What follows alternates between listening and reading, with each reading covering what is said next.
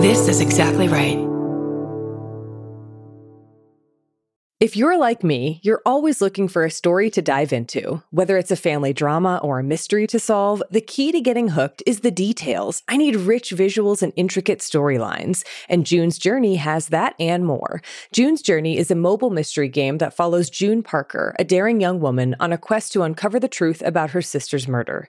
This is your chance to test your detective skills because you'll play the game as June herself. Explore beautifully designed scenes from the 1920s, like lavish estates and gardens, and don't forget to keep an eye out for hidden clues. And if you play well enough, you could make it to the Detective Club. There, you'll chat with other players and compete with or against them. June needs your help, but watch out. You never know which character might be a villain. Shocking family secrets will be revealed, but will you crack the case? Find out as you escape this world and dive into June's world of mystery, murder, and romance. It's all just one tap away. Discover your inner detective when you download June's Journey for free today on iOS and Android. That's June's Journey. Download the game for free on iOS and Android.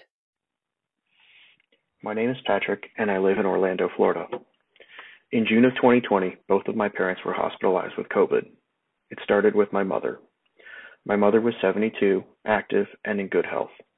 She ran her own cosmetics franchise and practiced yoga on a regular basis. Her only underlying condition was asthma, which was not severe. On June 25th, she walked into the hospital complaining of shortness of breath, a persistent cough, and a fever. She was admitted and began aggressive treatment with high flow oxygen. Due to COVID precautions, we were not allowed into the hospital and had to communicate with her through the phone. As the days progressed, her condition worsened. When she would cough, she would gasp for air as if she was drowning. We kept our phone calls with her short so she could conserve her oxygen. Eventually, we told her only to use text messages. The hospital gave her convalescent plasma, but the treatment course was limited and it didn't seem to help. On July 4th, she was intubated. With my mother on a ventilator, any updates regarding her condition and prognosis were dependent upon the nurse or doctor on the other end of the phone. The information regarding my mother's condition would change based on the person observing it. We closely watched her ventilator settings, and our hopes and emotions would rise and fall with the daily reports. However, there was no true guidepost with which to evaluate her progress. We were frequently surprised by new conditions, such as her being septic, a persistent pneumothorax, and the development of AFib. On August 6th, after 32 days on a ventilator, the hospital transitioned her to compassionate care and removed her from the ventilator. 34 minutes later, my mother died. Before she died, we saw the x rays of her lungs. Instead of the shadowy outline of two healthy lungs, it looked as if a family of spiders created an impenetrable web that showed as white lines crisscrossed throughout the x ray. My father was admitted to the hospital two days after my mother. My father has been disabled since 2001 after suffering a stroke which permanently compromised his balance and range of motion. He also suffers from heart disease and has frequent bouts of AFib. Despite his medical history, my father's only COVID symptoms were a fever, diarrhea, and extreme exhaustion. After five days in the hospital, he was discharged because he did not need oxygen. However, he was still testing positive for COVID. The convergence of his mobility issues and exhaustion meant that he could not even sit up in bed and could not care for himself. We struggled to take care of him while wearing PPE to avoid exposure to ourselves. The same day my mother was intubated, we had to have my father readmitted to the hospital because the level of care he needed exceeded our capabilities. My father spent two more weeks in the hospital and survived. January 2021 would have marked my parents' 50th wedding anniversary. Throughout this process, we struggled to obtain reliable and accurate information regarding my parents' conditions. Before my mother died, we were given the opportunity to come into the ICU and see her. The images from that day in the ICU have stuck with me more than those of my mother herself. The entire ICU was COVID patients. Each patient was on a ventilator and confined to their room. Outside of the door to each room was the IV pole with no fewer than six IV bags and pumps. The atmosphere was eerily silent. The only sound we heard were, a faint beeping in the distance and the stifled sniffling of nurses who took turns sitting at the nurses' station, quietly crying with their heads buried in their hands. It was clear to us that the doctors and nurses were trying to care for all of their patients, but they were continuously confronted by the dim, silent reality that most every person in the ICU would not go home. Kia ora, my name's Rachel. I'm from Aotearoa, New Zealand, and my husband and I both work in education in Auckland, and we have two young kids. I wanted to share the experience that I have at the moment living in a country which is essentially post COVID. We currently have no community cases of COVID and only 55 cases in the country as of the 8th of December, which are all quarantined at the border and are as the result of people coming back into the country. We went into lockdown with the rest of the world in March, and the lockdown at level 4 lasted for five weeks, and during that time we had very strict conditions. Only hospitals, pharmacies, petrol stations, and supermarkets were open, and we were only allowed out of our house for one local walk a day or for our designated shopper to go get groceries from the local supermarket. The idea was that we didn't put ourselves at risk. Anything that we did that might increase our chance of interacting with those outside our bubble, we just didn't do. And then we went to level three, where online shopping and takeaways were allowed um, for another few weeks. And then by May, uh, schools were open, businesses were pretty much back to normal. Um, our Prime Minister took the scientific advice that she received really seriously, and we were rallied as a team of 5 million to protect each other and unite against COVID 19. Uh, Ashley Bloomfield was the Director General of Health, and he did a press conference at 1pm every day to update everyone on new cases and um, which clusters had new cases. And even though everyone, not everyone agreed with the lockdown, we had very few cases of people breaking it. Um, people received government support, and most people got paid at least 80% of their wage over lockdown. Uh, and our borders are still closed except for returning citizens and permanent residents, and they have to undergo two weeks isolation in a government funded facility, which is a five star hotel, until they can return three negative tests. So after that first lockdown, we had 100 days with no new cases, and to be honest, it really felt like that was it. Um, but then we had one relapse where just in Auckland, the Auckland region went back into lockdown for three weeks when one family tested positive in the community. And um, they were able to find out that that was somebody from quarantine who had a delayed incubation period. Uh, so they came up uh, positive once they were back in the community. Um, and so contact tracing is a huge part of New Zealand's response, and they now trace all cases genomically to help link the clusters. So COVID is this weird thing right now. We know it's out there. We did the work to eliminate it from the community and there's this sort of peripheral awareness of it because we wear masks on public transport in case another case comes through quarantine. And we hear stories from overseas and it's by no means completely rosy. Like it's hard for people with loved ones overseas and you can't fly into the country unless you have um, a space booked at the managed isolation. So there are people that are missing out on coming home for Christmas. But we also go to concerts and have plans to travel within New Zealand over summer and have big family Christmas celebrations. And we see what's going on, but we're not really part of that global narrative of quarantine and the ever present fear of infection or death for us here in New Zealand. And instead, because of how swiftly the government acts, if there is a community case, we're sort of on edge.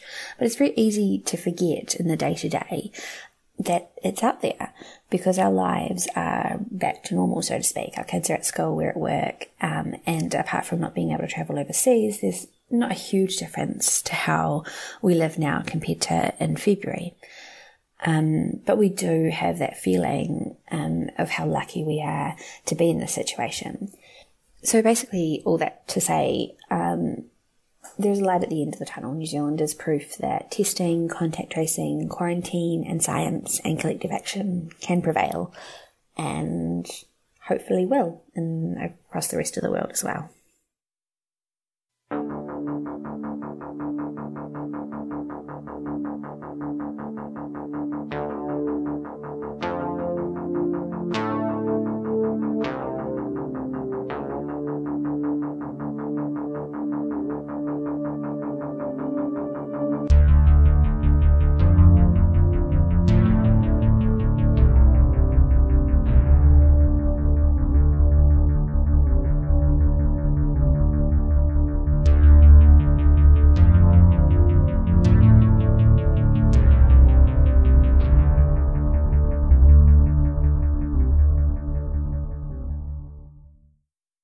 Thank you so, so much for sharing your stories with us. And thank you also to everyone else who has written in to share your firsthand account of how COVID 19 has impacted you. We absolutely love hearing from you, and we feel like telling your stories is such an important reminder of how far reaching the effects of this pandemic have been. Yeah. Hi, I'm Erin Welsh. And I'm Erin Allman Updike. And this is This Podcast Will Kill You. Yeah. Welcome to our 14th. I can't believe we've made it this far. Oh my gosh, I know. Installment of our Anatomy of a Pandemic series on COVID 19. Today, we are revisiting the virus itself, SARS CoV 2, which we visited first many, many months ago. Many, many months. so, today we'll refresh you on what exactly this virus is, what new things we've learned about its transmission. We'll touch on some of the new strains, or rather variants, that you've probably been hearing about. And we'll talk about the different tests for COVID 19 and how those actually work. And honestly, so much more. yeah, there's a lot of great information in this episode, so get excited. I'm excited. But first, are you also excited that it is quarantine time? I'm always excited for quarantine time. Absolutely. what are we drinking this week? We're drinking Quarantini 14. Woo! What a surprise. And in Quarantini 14, we have lime juice, lemon juice, rum, and maraschino liqueur. And we'll post the full version of this quarantini as well as our non alcoholic placebo rita on our website, thispodcastwillkillyou.com, and all of our social media channels. So make sure you follow us there. Absolutely. Okay, let's see. We've got a little bit more business to cover. So, we are still soliciting firsthand accounts for this COVID 19 series. And if you would like to submit your firsthand account, head to our website, thispodcastwillkillyou.com, and click on the COVID 19 firsthand tab on the top of the page. And that'll send you over to a Google form where you can fill out uh, some of the information for your firsthand account. And once again, thank you so much to everyone who has submitted their firsthand accounts so far. Yeah. We also are in the process of getting transcripts made. Yay! Woo-hoo. For all of our episodes. This is long overdue. We're very excited. They will be available under the transcripts tab on our website, thispodcastwillkillyou.com. So check back there or follow us on social media to know when they're all being released. Mm-hmm. And then there's just the usual business stuff. So we have a Goodreads list. We have a bookshop affiliate account if you want to read more about any of the subjects that we mention and there, that there happens to be a book about. And we also have tons of incredible, amazing, beautiful, super cool TPWKY merch. Yeah, we do. And you can find links to all of those things on our website, thispodcastwillkillyou.com. How many times can we say uh, the name of our website in this episode? Oh my gosh. Oh my gosh. Oh, anyways, let's get into today. Let's get into today, yes. So, our guest today is someone that you are likely familiar with because we talked with her all the way back in March for our first virology episode. Also, she's been like all over amazing, you know, up first and yeah, tons of other podcasts. Super famous at this point. She's soups famous.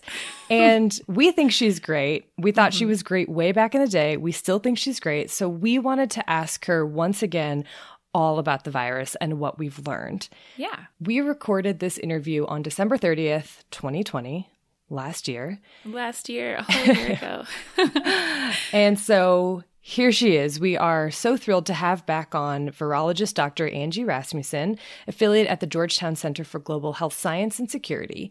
And she is going to answer all of our questions about SARS CoV 2, the virus that causes COVID 19. And we will let her introduce herself right after this break. If you're like me, you're always looking for a story to dive into. Whether it's a family drama or a mystery to solve, the key to getting hooked is the details. I need rich visuals and intricate storylines. And June's Journey has that and more. June's Journey is a mobile mystery game that follows June Parker, a daring young woman, on a quest to uncover the truth about her sister's murder. This is your chance to test your detective skills because you'll play the game as June herself. Explore beautifully designed scenes from the 1920s, like lavish estates and gardens, and don't forget to keep an eye out for hidden clues. And if you play well enough, you could make it to the Detective Club. There, you'll chat with other players and compete with or against them. June needs your help, but watch out. You never know which character might be a villain. Shocking family secrets will be revealed, but will you crack the case? Find out as you escape this world and dive into June's world of mystery, murder, and romance. It's all just one tap away. Discover your inner detective when you download June's Journey for free today on iOS and Android. That's June's Journey. Download the game for free on iOS and Android.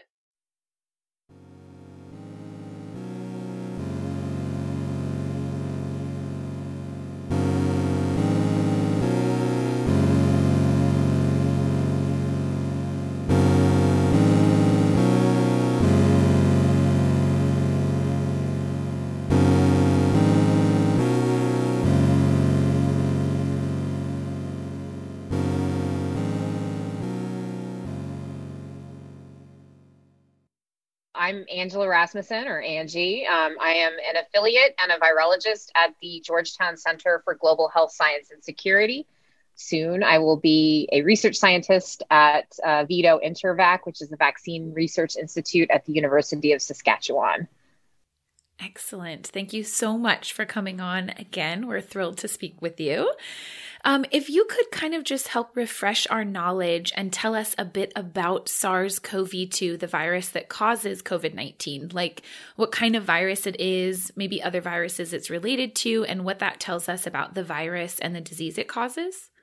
Absolutely. So, SARS coronavirus 2, as the name implies, is a coronavirus. Um, it is a beta coronavirus. So, the SARS or the coronavirus family is divided up into three major branches um, the alpha coronaviruses, the beta coronaviruses, and the gamma coronaviruses. Um, SARS coronavirus 2, like SARS classic, is a beta coronavirus, and it's also um, what's called a Sarbeco virus, the SARS like beta coronaviruses, um, which is a subgroup of that particular genus.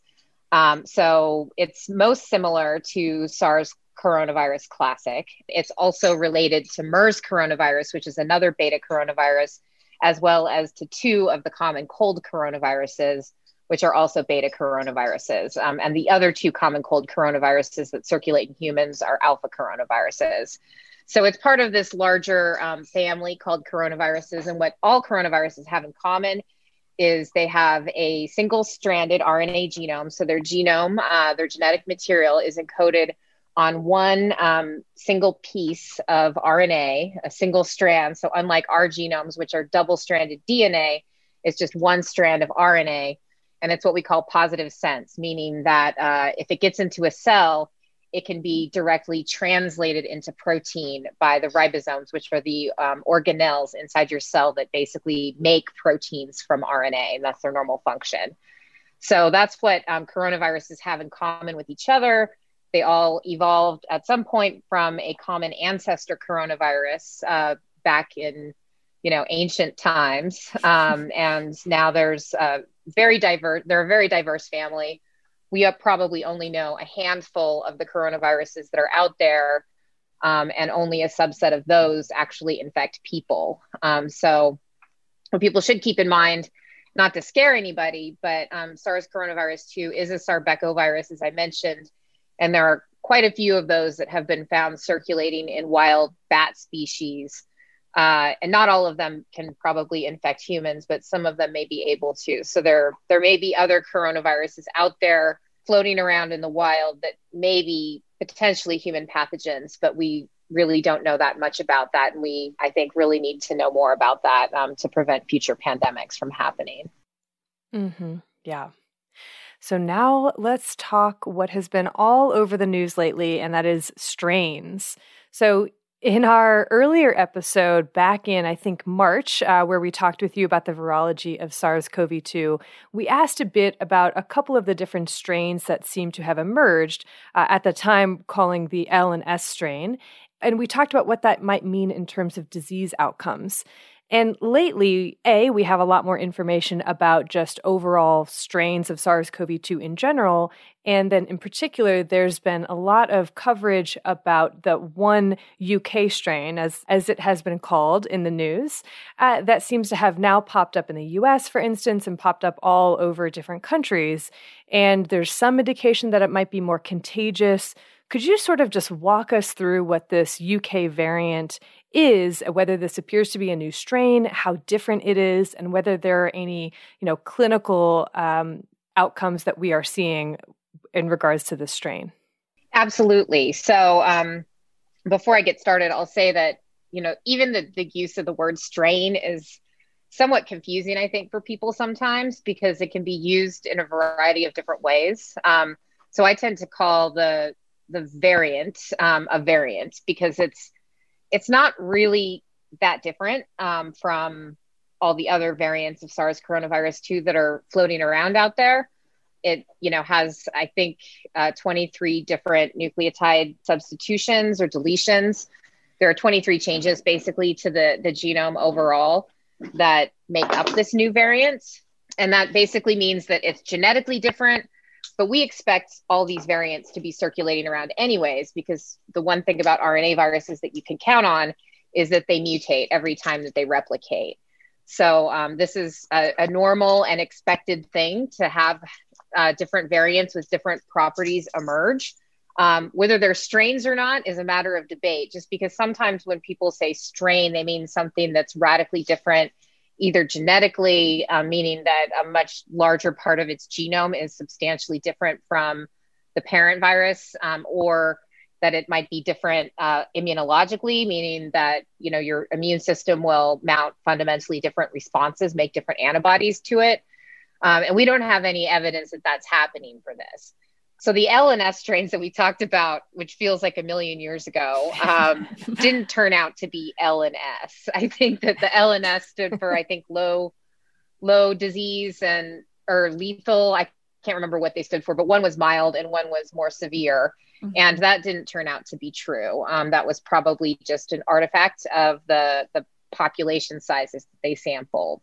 But this variant in the UK, which has the extremely catchy name of B117, um, is does appear to be more transmissible, and that's really based on a couple different lines of evidence. Um, one is that it became very prevalent very very quickly in the southeastern United Kingdom, and I, I should note that it didn't really necessarily emerge in the UK, um, but that's where it was first detected because their genomic surveillance program, where they're actually sequencing about 10% of the viruses that they identify in, in terms of new cases, that made it very easy for them to track the, the sort of rapid um, takeover, if you will, of this particular variant. And it, it just became, it outcompeted essentially all the other variants that were circulating in that population in in about a couple of months. So that that's really fast for a single variant to take over. So there was that evidence. Um, they also observed that people who were infected with this particular variant uh, had higher viral loads at the time of diagnosis, and that's a little trickier because people aren't usually being sampled every day and tested. And you know, during the course of a viral infection, your viral load will change um, as the virus is replicating and then as it starts to be cleared. So it's it's hard to say if that's um, the mechanism by which it's more transmissible, meaning that people who are infected with it are shedding more virus. But that's what this preliminary data seems to suggest. And then yesterday, I saw that they had uh, released some data, some epidemiologic data about the secondary attack rate. And that basically showed that people who were infected with this were more likely to transmit the virus to others um, in their households uh, or in their workplaces. So um, it does appear to be more transmissible. You know, we've now found it in the US, in Colorado. It's probably elsewhere in the US. It's been found in, I think, 25, 26 other countries so far. So this variant um, has been emerging and has been spreading globally uh, for for a while now. We just hadn't picked up on it until the week before Christmas. Mm-hmm. Gotcha. And so, if the mechanism by which it is more transmissible is a higher viral load or, or shedding more virus, does that have any sort of clinical outcomes as well? Like, do we see more severe disease in people infected with this variant compared to other variants? So that that hasn't been observed yet, um, and it doesn't appear that that this variant um, results in increased pathogenicity or increased disease severity. you know we don't know the mechanism by which it's more transmissible that that viral load data is suggestive that that might be the case but other people have shown that one of the mutations in the spike protein which is in the receptor binding domain um, binds ACE2 the, the receptor for the virus more tightly. It could have something to do with that. It could have something to do with increased fitness which basically means that the virus is able to replicate to higher titers we we don't know. But the good news is it doesn't appear to be associated, at least observationally, with more severe clinical disease. And there is a mutation that inserts a stop codon into the ORF8 protein. And uh, previously, with both SARS coronavirus 2 and SARS classic, deletions in ORF8 have been associated with attenuation or making the virus less virulent. So um, it may be that that this stop codon in ORF8 has something to do with that, might not, um, but people are investigating this now. But the good news and the bottom line is that it doesn't look like this uh, variant is more pathogenic. Mm, that is good news. I guess you mentioned that there are a lot of other variants kind of floating around, and I know that that's something that a lot of people have expressed questions or concerns about. Do we have any evidence of any other variants that do seem to cause more severe disease or even potentially affect different populations differentially than more common variants? So not not really. Um, initially, this UK variant, uh, it was said that that it's infecting children more and today some data came out that in a preprint that showed that maybe not. So it's it's really hard to say but to my knowledge there haven't been any variants described that are more virulent than others um, apart from that l and s paper way back when. That doesn't mean that they're not out there uh, but right now at least in the us and in most countries besides the uk we just aren't doing enough genomic surveillance overall. So it's really difficult to associate particular variants with particular uh, disease severities if you're not actually sequencing a big portion of the variants that you're seeing. I mean, in the US, if somebody goes in and gets a COVID test, you know, if they're very sick, they'll go to the hospital, but that doesn't necessarily mean that somebody's going to be doing the sequencing that's required to say, okay, this person's infected with this variant versus that one. So it's not to say that there aren't variants out there that are associated with more severe disease, but to my knowledge, we haven't found any yet. There are other variants that have been uh, said to be more transmissible. There's one um, currently that was reported right around the same time as the UK variant in South Africa that also may be more transmissible. They've said that it might also have some impact on virulence, but right now there's not a lot of data about that, or at least I haven't seen any to indicate whether or not that's the case. So the the take home message for me with this is we would maybe have more information about this if we did more genomic surveillance. So we should really think about finding ways to do that. Mm-hmm. Yeah. And so, you know, in a in a general sense, where do all of these new variants come from? They don't come out of thin air. Um, they come from the place where all viral variants come from, and that is evolution. Um, when RNA viruses, like coronaviruses, replicate their genomes, they usually make mistakes. And that's because uh, the enzyme that, that replicates or copies their, their genomes essentially makes typos. It's called the RNA dependent RNA polymerase or RDRP. Um, coronaviruses actually have an advantage, um, probably not from an evolutionary standpoint, but it's good for us. They have a, a lower mutation rate than many other RNA viruses because even though their RDRPs are still very error prone, um, they have another enzyme uh, that that is an exonuclease that basically can do partial spell checking, essentially. So it can correct some of the errors that the RDRP makes when it copies the genome. But nonetheless, mutation does occur, and some of those mutants, which occur randomly, will be in a place that results in some sort of competitive advantage to the virus either it makes it replicate better, um, it allows it to enter cells more easily, it allows it to evade the immune system more easily. Um, there's a lot of different ways that a mutation could have that sort of impact on a virus. But if it does give the virus some sort of advantage, it's said to be under positive selection. So these new variants are the result of basically these mutations being acquired, um, providing some kind of advantage to the virus and then getting passed on um, because they are under that positive evolutionary selection. People ask me a lot how do we stop the virus from mutating? How do we prevent these variants from emerging? The best way to do that is to keep the virus from replicating. And the best way to do that is to keep it from finding new hosts to replicate in.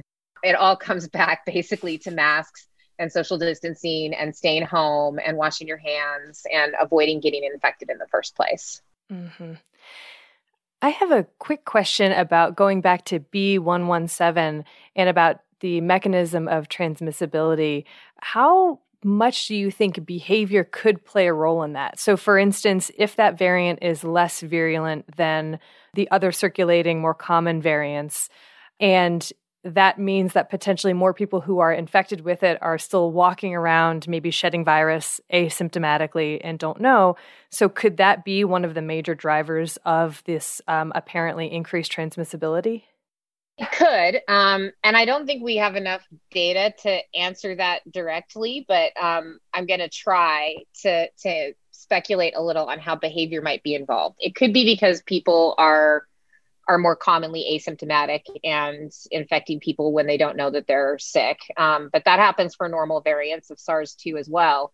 It could just be that because it's more transmissible, um, the UK also relaxed some of their restrictions um, in preparation for the holidays, which I think is kind of a dumb idea because if Christmas is coming up, the virus doesn't care. It doesn't take the holidays off. So if you relax your restrictions and people think that okay, it's safe. Like I can get together with my family. I can go to work. I can go have dinner in a restaurant um, or a bar or something like that. You're in a situation that's going to be more conducive to transmission, anyways. And if you have a variant that's more transmissible, then you're going to see transmission in those riskier circumstances increase. And I think that that, that could explain it just as well as anything else. Um, we already know that there's a lot of pre-symptomatic transmission and a lot of the literature doesn't really distinguish asymptomatic from pre-symptomatic. So there are people who are asymptomatic completely through the entire course of their infection. And then there are people who are diagnosed while they're asymptomatic but they later become symptomatic. Those people already drive a fair amount of transmission. So if people are you know, in a situation where they're more relaxed, they're not being as vigilant about these um, non-pharmaceutical interventions intended to reduce exposure risk, you know, and you have a more transmissible variant added into the equation, and whether they're more asymptomatics or not is probably not as relevant as just the fact that a situation in which you would have maybe had five people get infected now is resulting in 10 people getting infected. Yeah, that makes sense. So, I think one of the big questions that a lot of people are concerned about with all this talk of new variants is what do these new variants mean for the effectiveness of all these new vaccines that have been developed? So, could you kind of explain whether these new vaccines will work against these new variants and how?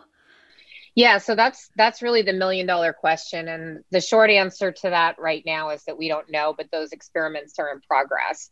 And it's actually fairly easy to assess this. Um, basically, what you do is you take plasma or serum, uh, the, the liquid component of blood, which has antibodies in it, from somebody who was either vaccinated or has recovered from being infected. We call that convalescent plasma or convalescent serum. And you take that and you incubate it with the variant or with another virus that has the spike protein from the variant on top of it. Um, that's called a pseudovirus. You take you take those um, antibodies and then you take the virus and you incubate them together and see if the antibodies can still neutralize that virus.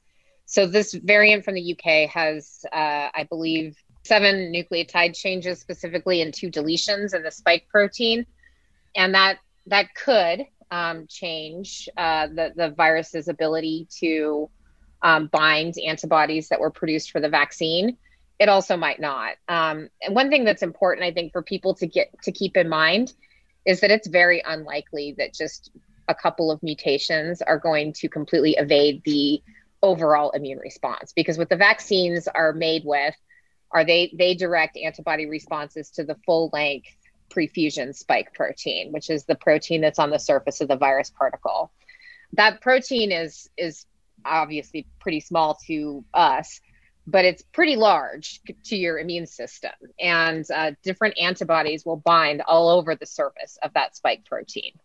Um, it's thought that the antibodies that bind to the specific part of the spike protein that binds the receptor, which is called the receptor binding domain, are the most neutralizing, meaning that they will be best able to render the virus non infectious, but not always. Um, virus virus uh, proteins can undergo conformational changes, changes in, in their shape and structure that occur when an antibody binds to a different part of the protein. So it's unlikely that, you know, unless the mutations themselves are inducing sort of radical structural changes to the entire protein, that a few mutations are going to completely avoid the entire broad repertoire of antibodies that are going to be raised against it by your immune system. However, ultimately, we we won't know until we do the experiments to actually find out.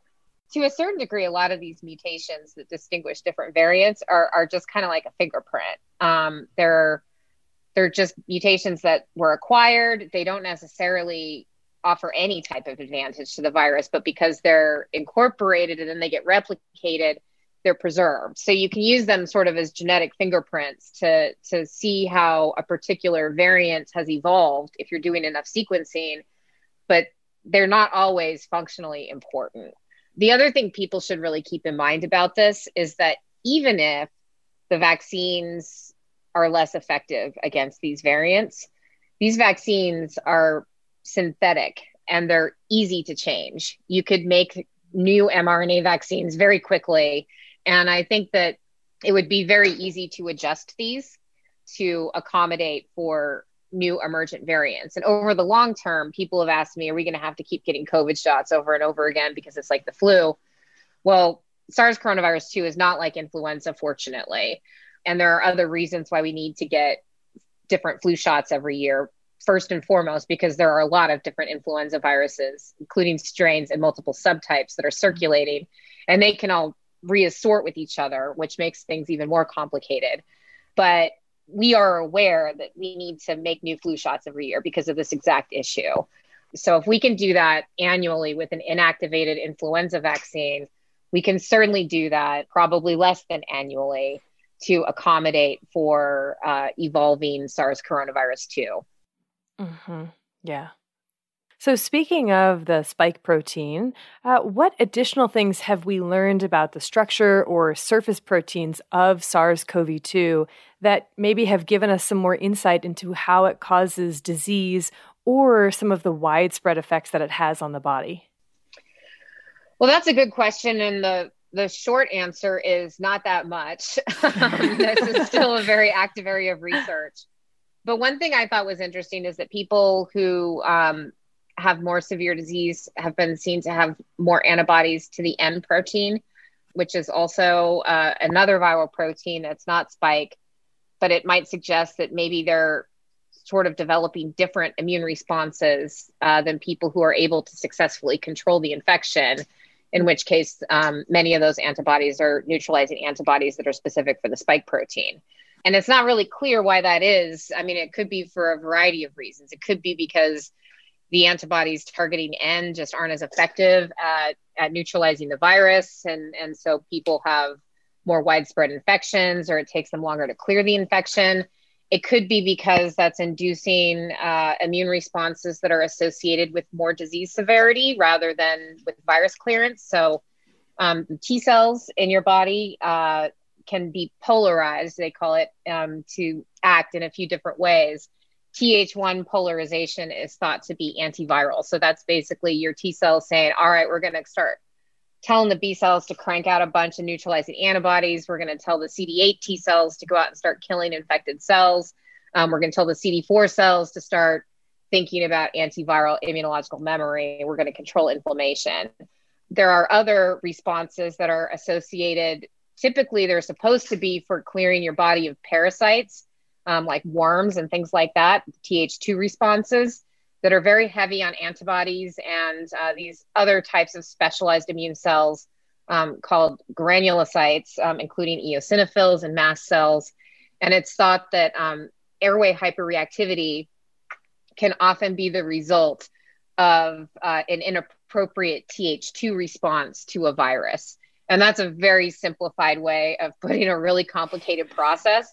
But that's just one example of how sometimes the wrong type of immune response can lead to more disease severity rather than the immune system doing what it's supposed to do and, and clear out the virus.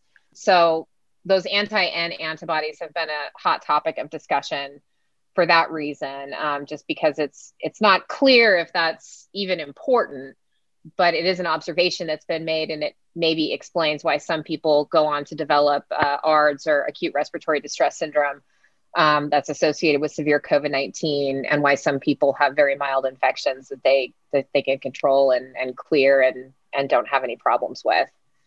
And then there's the whole mm-hmm. issue, um, which we still really don't know very much about at all, of long COVID, which is not due to a persistent infection, most likely, but due to uh, sort of a reprogramming of inflammatory responses. We we don't really know much about what causes that, why some people get that and not some people don't, um, why some people get that when they have pretty mild disease. Um, so there's a there's a lot that we need to do here to look at, you know, the types of immune responses. And I realize this doesn't have a lot to do with your original question, which was what do we know about antibodies to other viral proteins? Um, but it may be that responses to other viral proteins by your immune system or interactions um, with the virus can determine outcome. Mm-hmm. Fascinating. So, in terms of kind of transmission, I think there's a lot of discussion about transmission of SARS CoV 2. At this point, is there indication that the virus is truly airborne in terms of transmission? Do we have any evidence? I know early on there was talk of like fecal oral transmission with the diarrhea. Do any of these routes seem to be playing a role? So, by inhalation, definitely. Um, short range transmission by droplets and aerosols is clearly an important um, route of transmission that that really drives transmission. This has been an incredibly frustrating conversation to have um, in the public domain because the term airborne itself, I think, can be really confusing for people.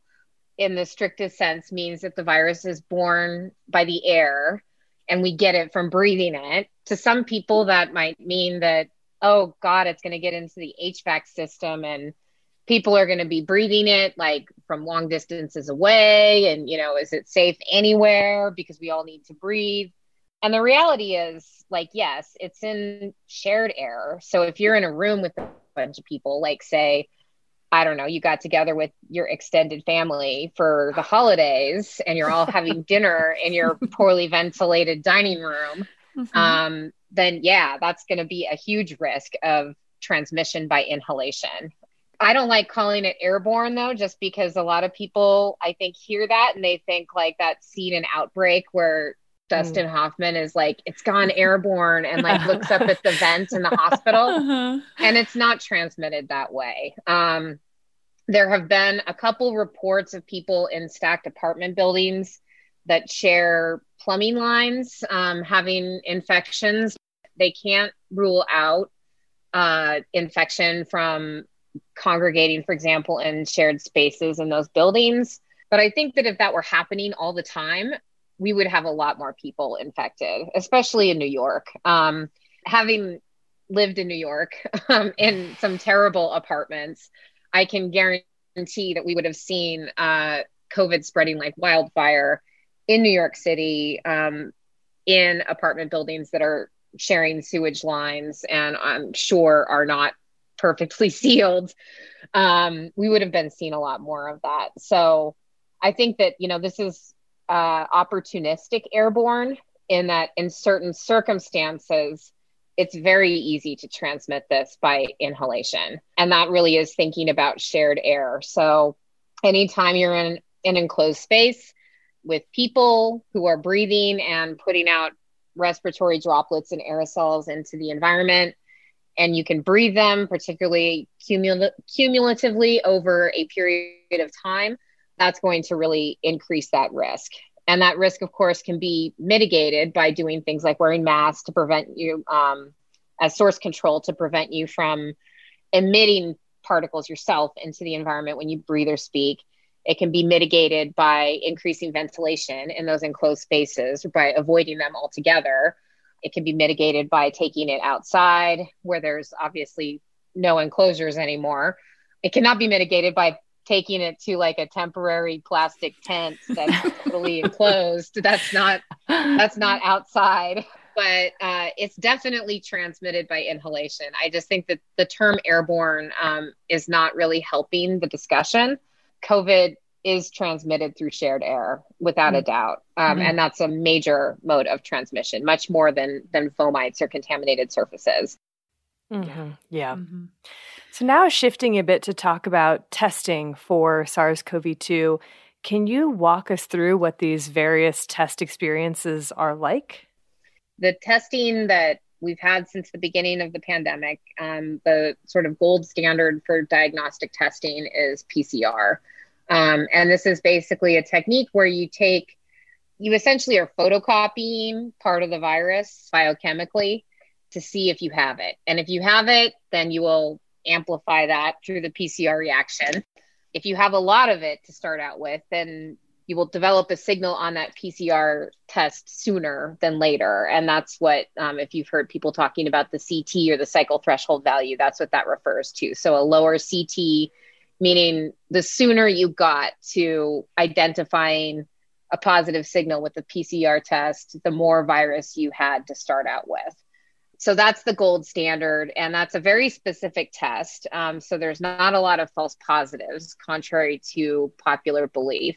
Now, the problem with the PCR test is that it's quite sensitive, but it's not perfectly sensitive. So if you don't have very much virus, if you just were infected, um, you won't necessarily detect that. Uh, it'll be a false negative, essentially.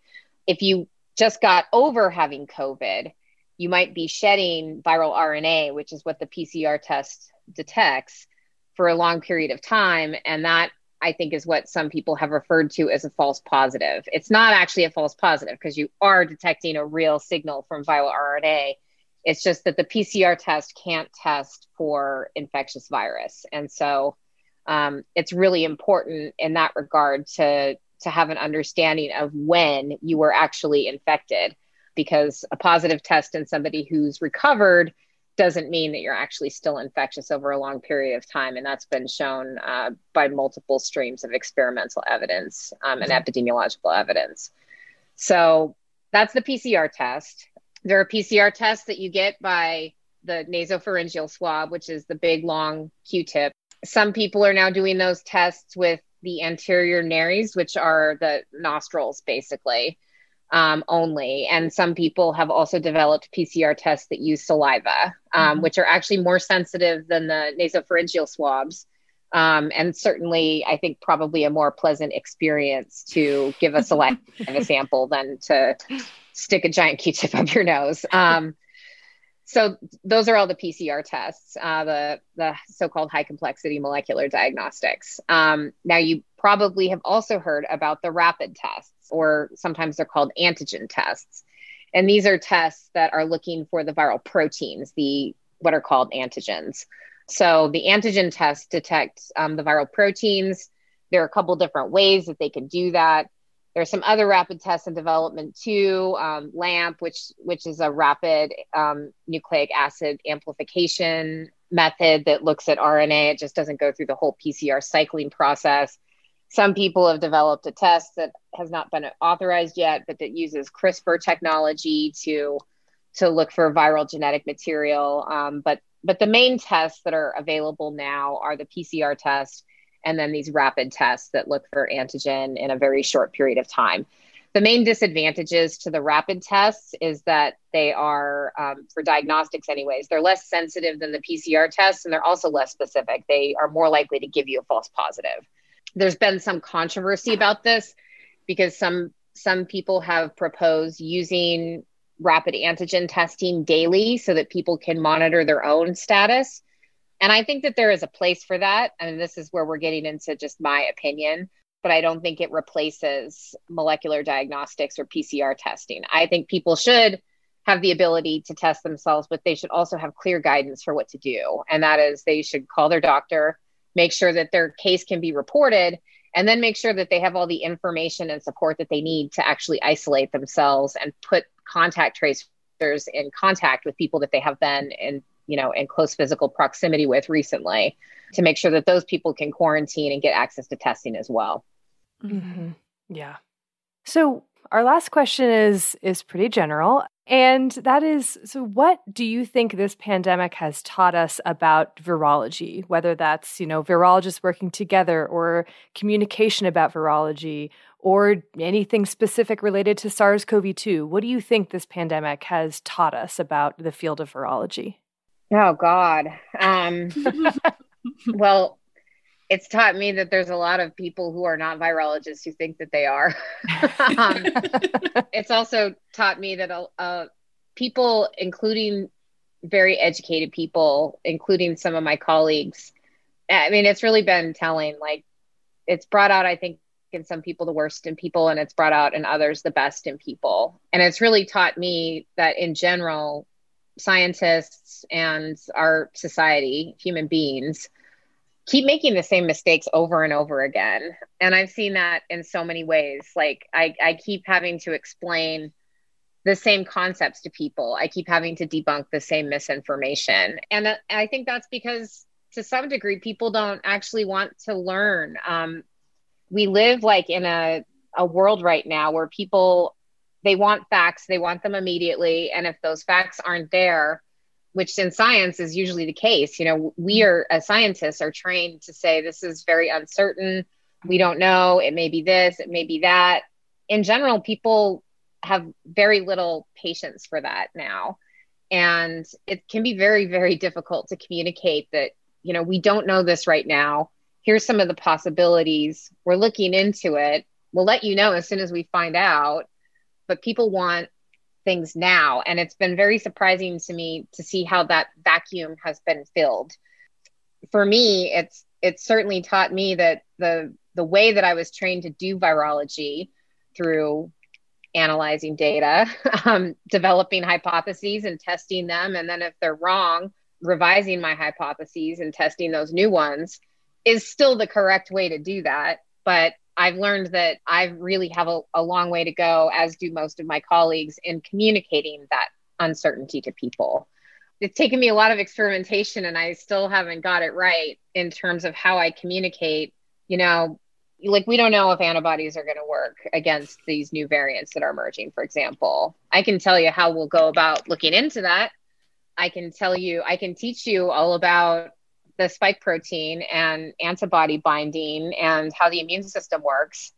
Although still the the immune system is like the most complicated thing in the world. So I think we've all learned that even though we already knew it. But you know, I, it's really really hard for me to to communicate to people that there's still probably going to be a lot of knowledge gaps even after we do this one critical experiment. Even after this one paper comes out in this big elite journal, there's still going to be a lot of things that we don't know. And I think the real challenge that all of us have faced from, you know, an individual like me all the way to like the New England Journal of Medicine is that sometimes getting an answer fast is not the same and it's not good. That maybe we should figure out a way to communicate to people like we should slow down. We should take our time with this because it's too important to get wrong it kind of does matter if that answer is the right one um, or if it's based in evidence. But for me anyways the the most important thing i've learned i think is that we were not only unprepared grossly unprepared to deal with the generational pandemic even though we knew it was coming but we were also grossly unprepared to engage the public in fighting it and that's something that absolutely has to change. And that's something that I'm probably going to be thinking about for the entire rest of my career, if not the rest of my life.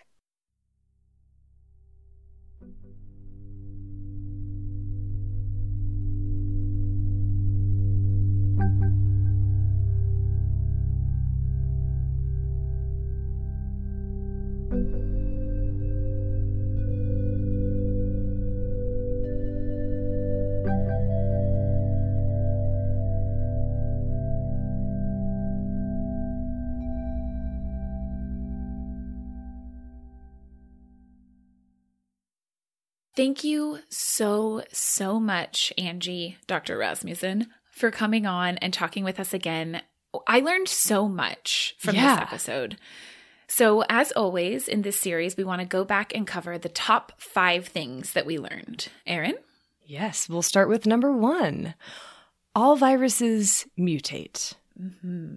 Basically, random mutations can happen every time a virus replicates, and those mutations are what can lead to new strains, or rather new variants. And so it's completely normal and expected that a virus, and especially an RNA virus, will have multiple variants. It's something that we were all expecting. And in the case of coronaviruses like SARS CoV 2, the mutation rate actually isn't as high as we see in some other RNA viruses like influenza. And that's a good thing. It means that it doesn't change as quickly or as dramatically. And so while we have seen a number of different variants pop up and spread across the globe, these variants represent very small changes in the virus genome, and they aren't drastically different viruses. Many of these mutations, in fact, mean nothing at all, really, biologically, and have no biological implications. We have, however, seen that at least one variant, the so called B117, which is the one currently making headlines, does seem to be more transmissible than other variants. But we still don't know the precise mechanism for this apparent increased transmissibility, and at least some of its rise in prevalence could be due to the lowering of restrictions on things like public gathering and indoor dining and so on that led to just a whole lot more transmission in general. Unfortunately, this B117 variant, and actually other variants so far observed, don't appear to be associated with more severe disease. But the bottom line is that we also probably aren't doing enough surveillance overall to know for sure exactly how many variants there are, or whether some are more virulent than others, meaning more likely to cause severe disease. So, the big question is how do we stop this process of mutation, of new variants emerging? I mean, and we can't stop it, but we can slow it down. We can slow it down by reducing transmission. Fewer new hosts for the virus means less replication and thus fewer opportunities for new variants to arise and spread. Exactly. Number two, the question of will these new variants affect how effective the vaccines that we have will be? And the truth is, we don't 100% know. However, it is highly unlikely that the small changes in these new variants will mean that the vaccines that we have are not effective. So, we learned in our vaccines episode that the mRNA based vaccines produced by Pfizer and Moderna, as well as the viral vector vaccine that's produced by AstraZeneca, all encode the entirety of that spike protein. That's the protein that SARS CoV 2 uses to actually enter our cells. So when you get vaccinated and your body starts producing this spike protein, you then start making antibodies against it, a whole bunch of them, which target multiple parts of that protein. And the spike protein, it turns out, is a pretty large protein. It's like over 1,200 amino acids long. And the changes that we're seeing in these viral variants are super small. In the case of B117, we're talking 23 nucleic acids out of their whole genome. Not all of those 23 changes are in that particular spike protein. So, while it is possible that small changes can affect vaccine effectiveness, it is overall unlikely. But that's probably not super reassuring to a lot of people. so, we do have two other better pieces of news that we learned. People are doing the research to answer this exact question of vaccine effectiveness as we speak. So, that's awesome. And now that we have this vaccine technology, it's not going to be difficult in the future to make small changes as necessary to these vaccines going forward to make them effective against new variants. In fact, in the case of mRNA vaccines, it's actually a lot easier to produce new proteins or new mRNA than it would be to produce a new entire whole killed viral vaccine like we already do every year for influenza, for example. Yeah. That's really important and pretty reassuring, I feel. Very reassuring, yeah. Number three, we learned that the term airborne gets confusing, and it's probably not the best term to use in general. But what we do know is that for SARS CoV 2, inhalation of viral particles is still the driving factor behind transmission.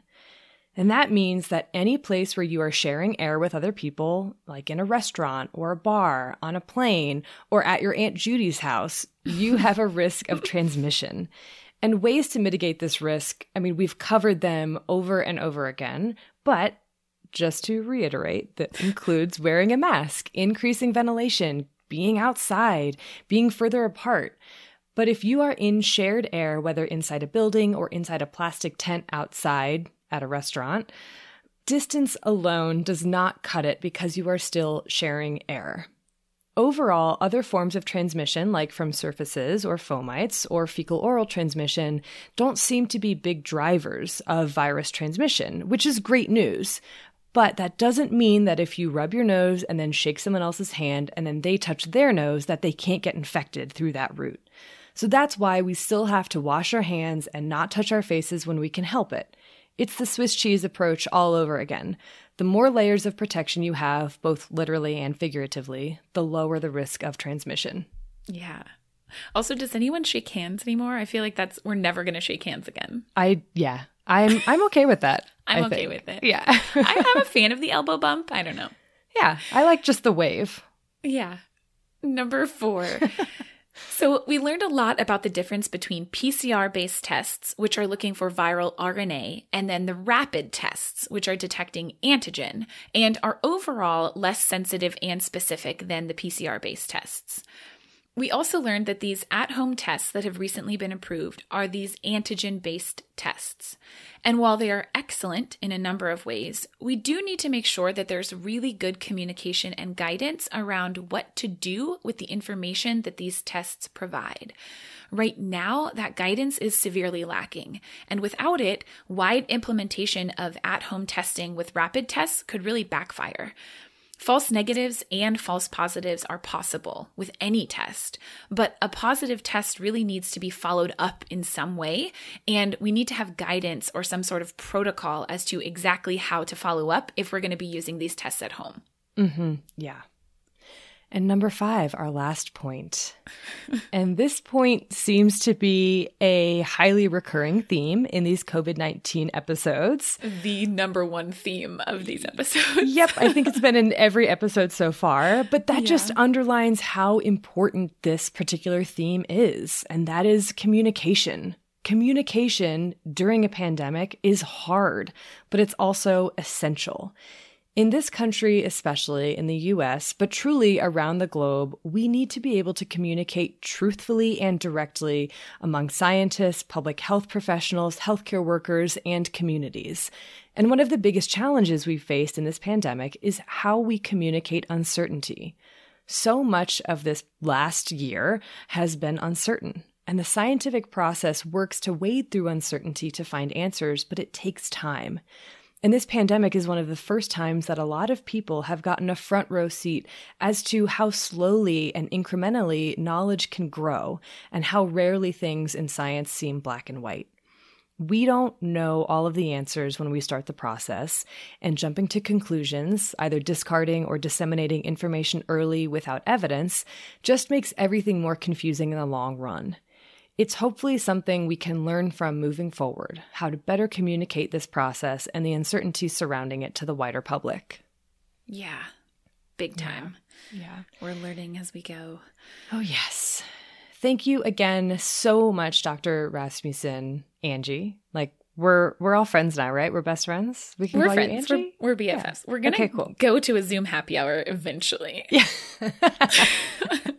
yes, thanks again for taking time out of your busy schedule. Um, we love chatting with you, and your explanations are so great and like easily understandable. It's fantastic. Yeah.